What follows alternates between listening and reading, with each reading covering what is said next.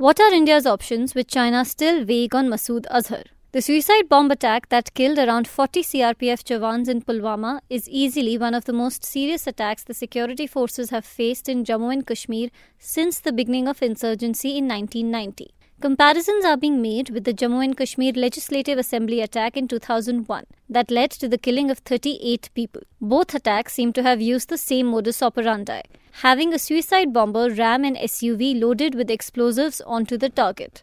The Modi government has two choices in dealing with the situation. It can, like 2016, launch another strike into Pakistan-occupied Kashmir, reminiscent of its so-called surgical strike of 29 September 2016, or it can take the somewhat sterile road of diplomacy. Given the state of India-Pakistan relations, India doesn't have much diplomatic leverage with Islamabad at this juncture. It could make it an issue with the United States, whose President Trump had condemned Pakistan for providing safe havens to terror groups and supporting Afghan militants in August 2017.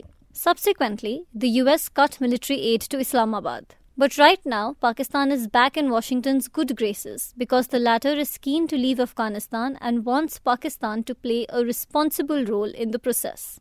So we are left with China. For years, China has imposed a hold on New Delhi's efforts to have Jaish-e-Mohammed chief Masood Azhar listed in the UN's 1267 committee as a terrorist. Even after the Sino-Indian thaw following the Modi-Xi summit in Wuhan in April 2018, Beijing has continued to maintain its hold on Azhar's nomination.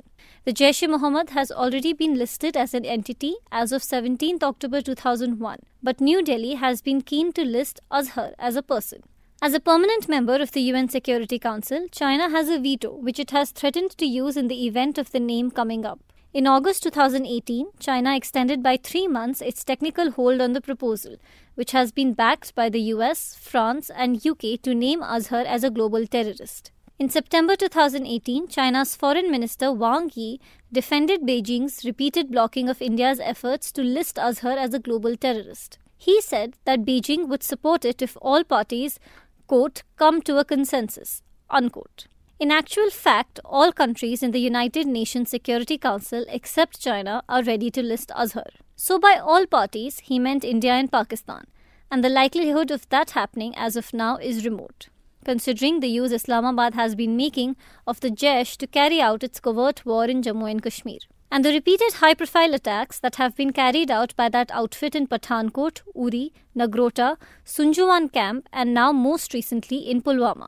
The Chinese minister spoke of the need for, quote, solid facts and proof, unquote, and declared that Islamabad would not, quote, turn its back on irrefutable evidence, unquote. He went on to declare that China was against all forms of terrorism and had been encouraging Pakistan in its battle against the terrorists, and said that Pakistan had paid a heavy price in fighting the Al Qaeda in Afghanistan.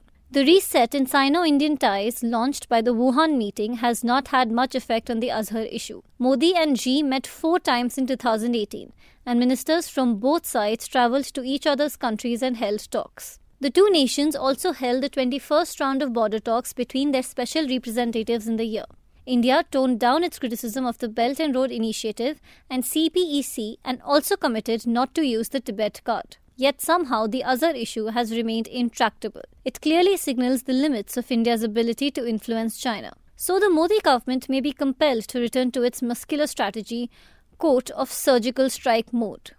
The real world of cross-border strikes is infinitely more difficult than the Bollywood recreations. The surgical strikes were carefully thought through, and though they were successful in killing several terrorists, they barely dented the terrorist infrastructure along the line of control. In fact, Pakistan was able to convince itself that the attacks didn't take place at all. The fact that there was no let-up in cross-border attacks after the so-called surgical strikes indicated that they had not achieved what India had set out to do, to deter Pakistan from repeating their attack. This time around, can the government come up with a formula that will work?